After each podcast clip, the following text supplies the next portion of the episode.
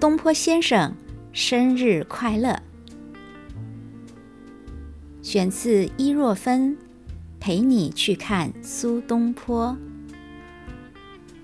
东坡先生，您早化为大空宇宙的星辰，据说世上还有您的二十八代子孙认祖归宗。公元两千年，法国《世界报》评选您为。生存于公元一零零一到两千年的十二位世界级人物之一，称为千年英雄。理由除了您的文学与政治成就，还因为您是一位美食家。驰名国际的中国名菜东坡肉不必说了，在南洋，马来语里的乌贼和鱿鱼。叫做苏东。我在课堂上提到苏东坡，同学们窃窃微笑。没吃过吗？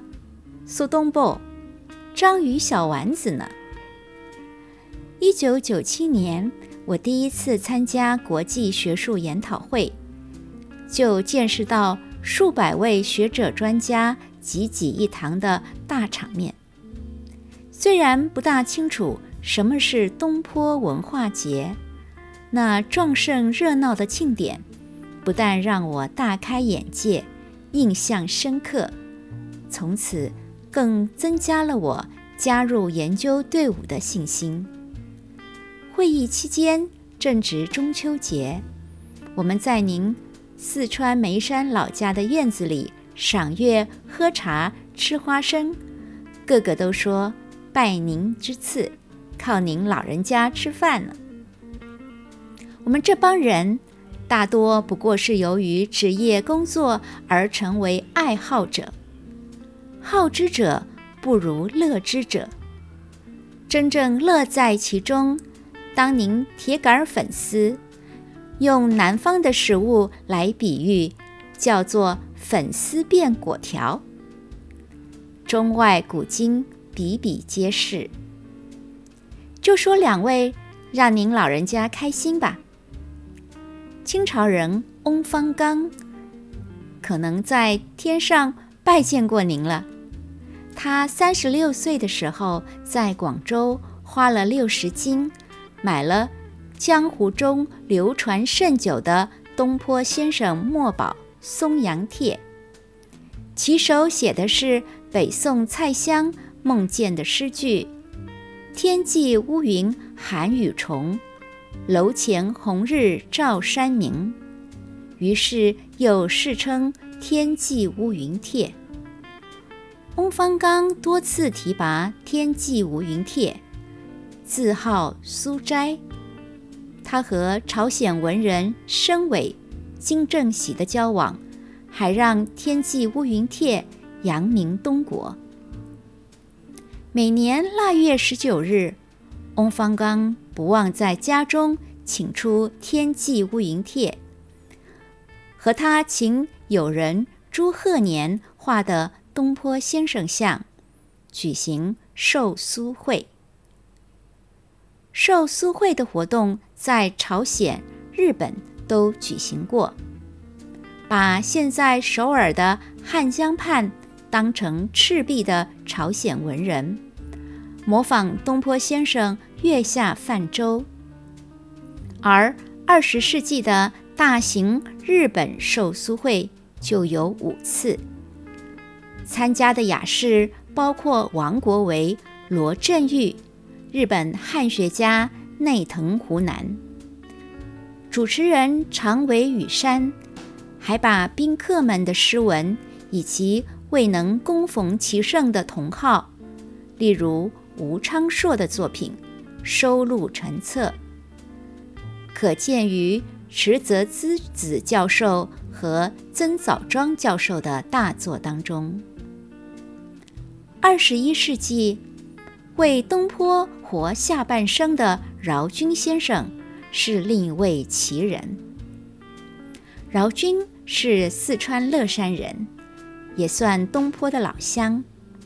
他学的是电子科技，十多年前从事的是学以致用的本行，操劳疲惫的生活让他的身体发出了病危的警讯。饶军告诉我，他带着等死的绝望，在病床上空度日。有朋友带了书籍让他解闷，他无意间翻阅，从此上了瘾。那是王水照教授和崔明教授合著的《苏轼传》，智者在苦难中的超越。饶君说，读到苏东坡如何度过人生的艰辛波折，我很感动，深受启发。他的上瘾，便是央求有人大量为他购买有关苏东坡的书籍。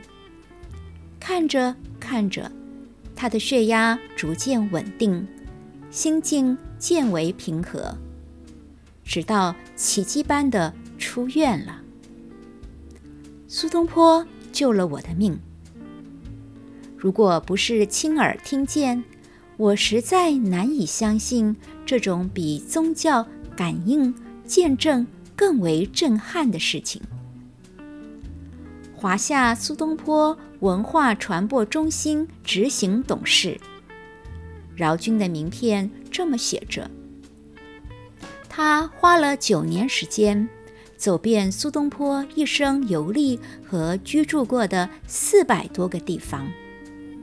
他从事的推广传播东坡文化工作，小字赠送东坡相关书刊，大到召集全中国三百多个以东坡命名或者和东坡有关的中小学校长、教师和学生代表，在二零一一年七月，在东坡的家乡参加第一届。东坡学校与东坡文化传播交流活动。东坡先生，您四十七岁的生日在赤壁下听李伟吹笛度过，曲中人不见。我在比海南岛更南方的南洋，遥寄心念。人间。有东坡，学习苦中作乐。我是伊若芬，为您介绍我的书，陪你去看苏东坡。